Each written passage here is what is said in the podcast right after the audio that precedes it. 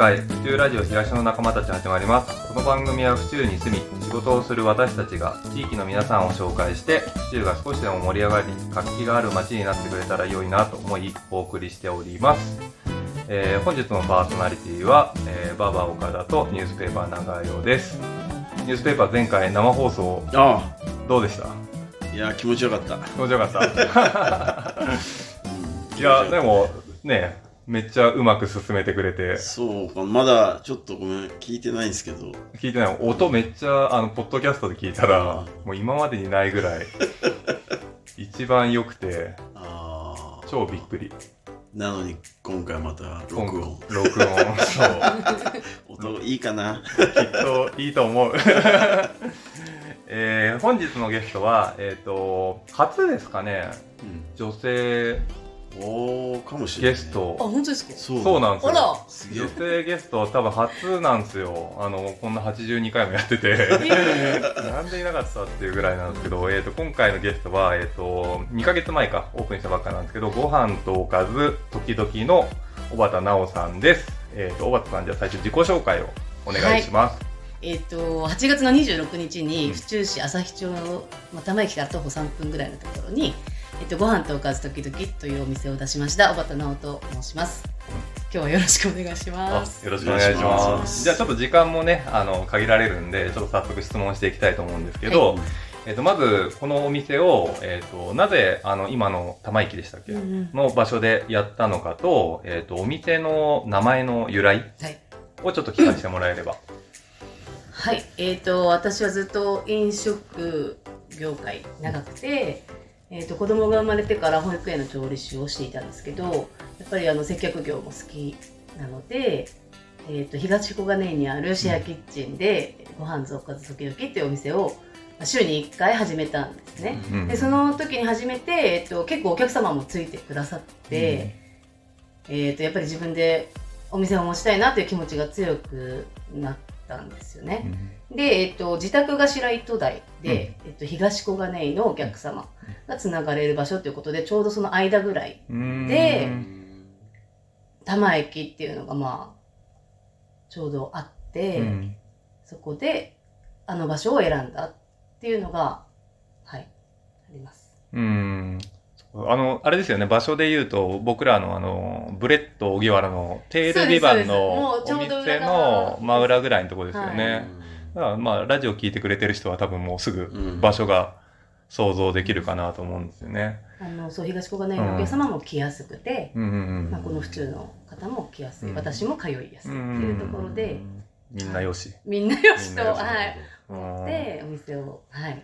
徒歩1、2分そうですね。ね2分ぐらいで来れると思います。はい。駅は近い。いただちょっと分かりづらいかもしれないあー。ロ路地みたいなの入るんでしたっけ？はいそうです。あのマルモクリーニング屋さんと、うん。あと自転車屋さんと、まあ多少お店はあるんですけど、割と人通りはうん。なくて見つけてくださいっていう感じのところなんですけど、一度行けばバッチリですね。一度行けば分かると、うん。はい、これ、あの、ちょっと長屋さん、このご飯とおかず時々って、うん。なんて略して呼ぶと思います？あそれ。そう。俺すげえ気になるうん。な長屋さんだと何て呼びます？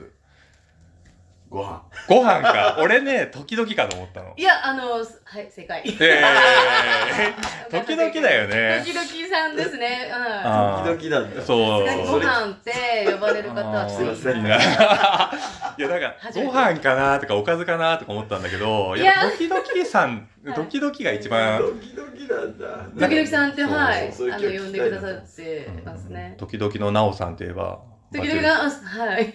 あともうもう一人何さん一緒に？あの、磯という。もの。磯さん。はい、あの、前職ん。同僚、前職の会社。で、そう同僚で、同じ店長で、うん。割と切磋琢磨してきた、はい、よくできる子で。今は二人で。そうです、二人でやってます。ああ、そっかそっかそっか。はい、今お店2ヶ月、オープンして2ヶ月ですけど、お店でこう一番人気のメニューとか、あの、なんだ、お店の、あと売りか、はい。何にこだわってるとか、結構ね、クラウドファンディングとかのあれでもなんか書いてあったりもしてたんですけど、今どうですか？その2ヶ月やっての人気メニューとかそういうの。人気メニューまあうん。あの、もともとその、保育園の調理師もやってたっていうところで、子供が食べてもうん。安心安全な食材とうか、ん。あんまりこう、なんていていうの余計な調味料を使わないでうん。素材の味を生かしたつって結構本当に全て手作りでやってるというところがまあ特徴というか、それが売りなんですけど、その中でも結構見た目の華やかさを重視してまして、んあの結構なのり弁に1200円って結構言われるんですけどやっぱりのり弁がすごいあのおすすめというか、へー。ぜひで結構あのそういうおかずもたくさん載っているので、一回そのご飯とおかず時々の味をうん。知ってもらうには、うんうんあのすごくあ全部こう入ってるから。あのあこういう感じねって分かっていただけると思います。なんかのり弁幕幕の内みたいな感じですよねもう。そうですねそうそういう。僕らの中でもちょっと話題になってたんですよ。何ですかのり弁はそう。ね。1200円じゃないだろう。1200円じゃないだろうって。本当にあの男性の方は特に、はいはい380円でしょ？みたいな。のり弁に1200円ですよ。一番。でもいやでもね、でもあ僕食べたことあるけど、でもまあ確かに値段1200円はうん食べてみれば、うネーミング的にうんうね、ん。そうそうそうそうありがとうそございま。そうそう、だからのり弁っていうと、まあでも、ちょっとこう、流行ったりも、まあ割と高級のり弁っていうところがうん。流行ったりもしてると思いますけど、まあこの辺にもないし、うん。まあ自分もやっぱ食べて美味しいのをお出ししたいし、うんあれだって海苔もそうだ結構こだわってしこだわってるしお米もこだわってるはいですよね。そうです、そうです。卵にもなんか印字し、あ、そう、あの、焼き印をちょっとその卵を、最初、あの、卵に、卵焼きに焼き印をしてたんですけど、ちょっと変えて、今、鶏ハムに焼き印をしていおて、ーで、やっぱ焼き印とかそういうなんかこうね、ちょっとわかりやすいものがあるといいかなって、やっぱ可愛い。見た目、はい、見た目も重要だと。子供とかもねうん。絶対喜ぶよねはい。あれは。そうですね。うん。なので、えっと、のり弁はうん。一回食べていただきたいのと、うん。あと、オードブルがうん割とその花、まあ何回も言いますけど、華やかな見た目にもこだわっているので、こう揚げ物だけじゃなくて、野菜もたくさん取れて、なんか、全部食べたい、なんか結構オードブル残残っちゃうと思うんですけど、うん。最後まで食べたくなるような、なんかワクワクできるようなオードブルをお作りしてうんます。僕らのあのバーバーバーでここでオフ会やった時もオはい。ードブルちょっいやもうとお願いして。本当一番最初のオードブルのお客様だったんいやですね。そう。なんかどう、何をもろうみたいな。本当ありがとうございました。そうオープンしてすぐだったからちょっと忙しいかなと思いながらも。全然全然ありがとうございます。や本当。でその後うちのお客さんもあの瞳のお祭りはいはいはい。のそう、お客様紹介して、はいで、お祭りの方々も結構やっぱスーパーでオードブル頼んだりとかしてたんですけど、やっぱ地元でせっかくお店できたところの使いたいって言ってたんで、紹介したら、まあ、ちょうどそこで会ってお話ししてもらったら、はいね、当日結構オーダーしていただいたんあですよ、ね。していただきました。うんそれであの、その後お会いして、あの、すごい良かったよって言ってくださったので、うんまあ安心。そうそうしそう。て。あの、来年もね、またね、おあのお願いしたいっていうのと、あと、そのはい。おにぎりのサイズがちょうど小さくて、はいこう一口でこういけるっていうか、その大きいのとちょっと違ってね、ね、お祭りやってる人たちってこうちょっとパクっていけるサイズとかが多分なんかちょうどよかったみたいで、すごいよかったよって。そうですね。割とそのお客様のご要望というか、うん。これとこれがこれがうちのメニューですよじゃなくて、うん。お客様が食べたいものとか、サイズ感とか、誰が食べるとか何人で食べるとかを聞いて、うん。価格設定をして、えっと、うんお出ししたいなと思っているのうで、ん今は割とそまあ決まってないんですよね、オードブルは。大体入ってるのは決まってるんですけど、あの、ない、お客様によってちょっと変えたりとかうん。してます。じゃあ相談すれば、うんちょっとこういうのも入れてほしいよとか、はいこれだったらできますよとかね。まあ、アレルギーも含め、うん。はい。うん。ややりたいなと、うん。はい、できる限りは。じゃあこれからどんどん東の仲間でね、オードブルもあ、お願いします。ね、宣伝できるんで。はいうんちょっとそうですね、時期的にもいいかなっていう感じ、これからね。今度あの、Facebook の方で、はいその宣伝する時のあの、写真、はいオードブルの写真ちょっといただければ。あいいですか？うん、それちょっと、一番いいやつを、綺麗な一番綺麗な華やかなやつを。お願いあ、わかりました。作りますね。うん作る。それ用に。うんお願いします。はいあと、そう、オープンする前に、あの、クラウドファンディングやったじゃないですか。だから、ここ最近、まあ、増えてきてるのかもしれないですけど、このあたりで、やっぱクラウドファンディング使ってお店出した人ってあんまり聞いたことがなかったんで、どう、どうでした？成果としては。いや、もう成果は、うんえっ、と、ま、あの、100、あれ？目標金額120万。120。うんで、122万とか、うん達成、もうおかげさまで達成しました。うんはいなんか最後あれですよね、1週間ぐらい僕も見てたんですよ。見てました。結構みんな見てて。もうちょっと難しいのかなって正直最後思ってたんですよ。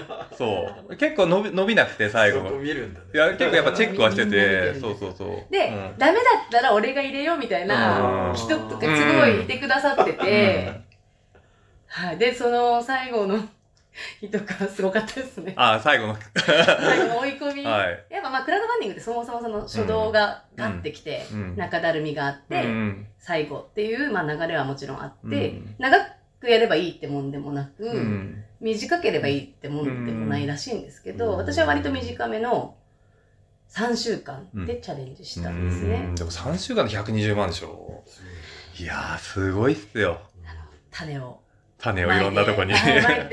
きた、あのーうん。そうですね、東国内のシェアキッチンで始めた時から、あの、インスタとかも始めて、うん。フォロワーさんも増やして、ファンも作って、うん。いつか自分のお店を出す時に、クラウドファンディングに挑戦したいなと思ってやっていたので、うん結局その集まった資金っていうのはどういうところにあの使ったというかあれだったんですか？そのなんかもともとその配達とかしたいので車を購入したいですとか、うん。あとはやっぱりあのもうお弁当テイクアウトのお弁当お惣菜屋さんをまあやるがメインなんですけど、あのやっぱり自分もずっとカフェで働いていて接客も好きなので、うん。イートインスペースをうん。作りたいなとか、割とそのちょっとこうやりたいこととかなんて足りない運転資金とかに使わせていただいたんですけど、うん。ちょっと車の購入がまだできてなくて、うん。一応もうちょっと頑張って 車は買ってちゃんとそう,、ね、そうですね皆さんにもお話しした通りのうんことはやりたいなと思ってるんですけど、まだもうちょっと足りてないなっていう感じ。でも始まるとやっぱいろいろねあれもこれもって後からやっぱ出てくるからどうしてもちょっと計算以上にいやそうですね。資金出てきちゃいますよね。あとやりたいこともね増えてくるし。そうでもそれがあったおかげでいろいろ回ってる部分もあるので、本当にあの恩返ししながら、あのやっていきたいなとはうん。本当に思ってます。うん。はい。ニュースペーパーなんか聞きたいこととかあります？今も少しありましたけどそのまあやる前に想像してたのとやった後気づいたこと、うん。いいことと悪いことと何かあります？あのインスタでっていうか、まあ、SNS だけでこうちょっとやってたのが、うんなんて言うんだろう。もうちょっとちゃんと他のところうん。それこそチラシとか、うん。もう多岐にわたってやるべきだったなっていうのはうんちょっと反省としてあって、うんまあ看板もつけてないんですよ。うんで分かりづらい通りなのにさらに どうんあの本当に通り過ぎるんですね。そういうのとか、うんちょっとその、うん、舐めてたといううんか、はあったかな。もうちょっと最初からガッチガチに固めればよかったなっていううんのはありますけど、まあでも、はい。うんでも今あと Google マップとかね、はいうまくやると地図でそのまま来てくれるから、だから Google マップの口コミとか今見てる人多いんで、それやれると SNS はね、いいかもしれないですはその辺もまあね。やりつつ、うん。ただやっぱり徐々にあの、近場の方、うん。近隣の方が、もうすごいやっぱ応援してくださってるのすごいなんかうん。感じる、あの、うん。玉池に来てくれてありがとうとか、やっぱああいうお店があんまりないから、ね。すごいあのなんていうんだ？積極的に別に言ってくるわけじゃないけどすごい感じます。すごいありがたいです、そっかそっか。はい。あとちょっと時々さんのね、お店のあれと別で、息子さんがなんかスケボーやってるみたいなんで なんかちょっとそのお話も少し聞ければ。そうですね。えっと、うん。今小2の長男が、えっと仲間たちとスケボーをやっていて、えっと大体3人ぐらいでいつも、まあ、おっしゃって公園とかでやってるんですけど、うん。やっぱりやっちゃダメとか、うん。もちろんそういう場所が多くて音もうるさいしとか、そういった中でちょっと府中で府中市にあのスケボーができる場所がなくて、ん。ちょっと何か作れたらいいなというところでちょっと市民団体みたいなのを立ち上げて、うん。えっと、署名とかうん。集めたいなみたいなところで、あの夫たちが動いたりはしてます。じゃあこれから少しずつその知ってもらうためにまあアーバンとか。スポーツっていうところうん。でやっぱり、まあ、サッカーとかねやる場所いっぱいあるんですけど、うんスケボーとかやっぱやる場所がないけどやっぱ人気もどんどん上がってきて子供たちもすごいやっているので、ね、すぐ練習しに行きたいっていうところがなくて、うん。その辺でやってたらなんかジロジロ見られたりとかやっぱしちゃうので、うん。確かにね。もっとこう、うん。まあサッカーもやってるんですけど、うん。いろんなスポーツをや,、うん。やれる環境うん。があったらいいなっていううん感じでも思ってます。はい。いや東の仲間のね SNS でもそういう宣伝とかできると思うんで、はい。ね、やってる仲間ももしかしたらいるかもしれないんでそうですねあんまりここでちょっと告知とかもねはいできるといいかなと思いますぜひおね。願いします。あなんか最後になんかあります？なんかちょっとリスナーさんとかになおさんから言いたいことが。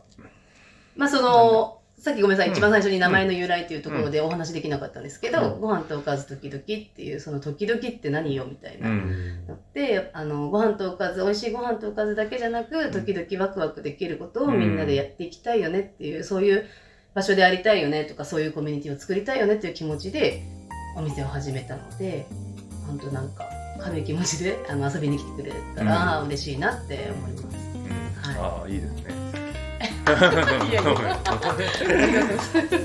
あと最後あのはい恒例なんですけど、はいあのなおさんも東の仲間にはい。なっていただけますか？いいとも。ありがとうございまあはい、じゃあちょっと時間になってしまいましたんで、はい、じゃあこれで第82回東の仲間たちを終わりたいと思います。本日はありがとうございました。ありがとうございました。ありがとうございました。この番組は原田工務店ユーカリホームバーバー目覚み読売センター府中第一ブーランジェリーテールビバンの協賛でお送りしました。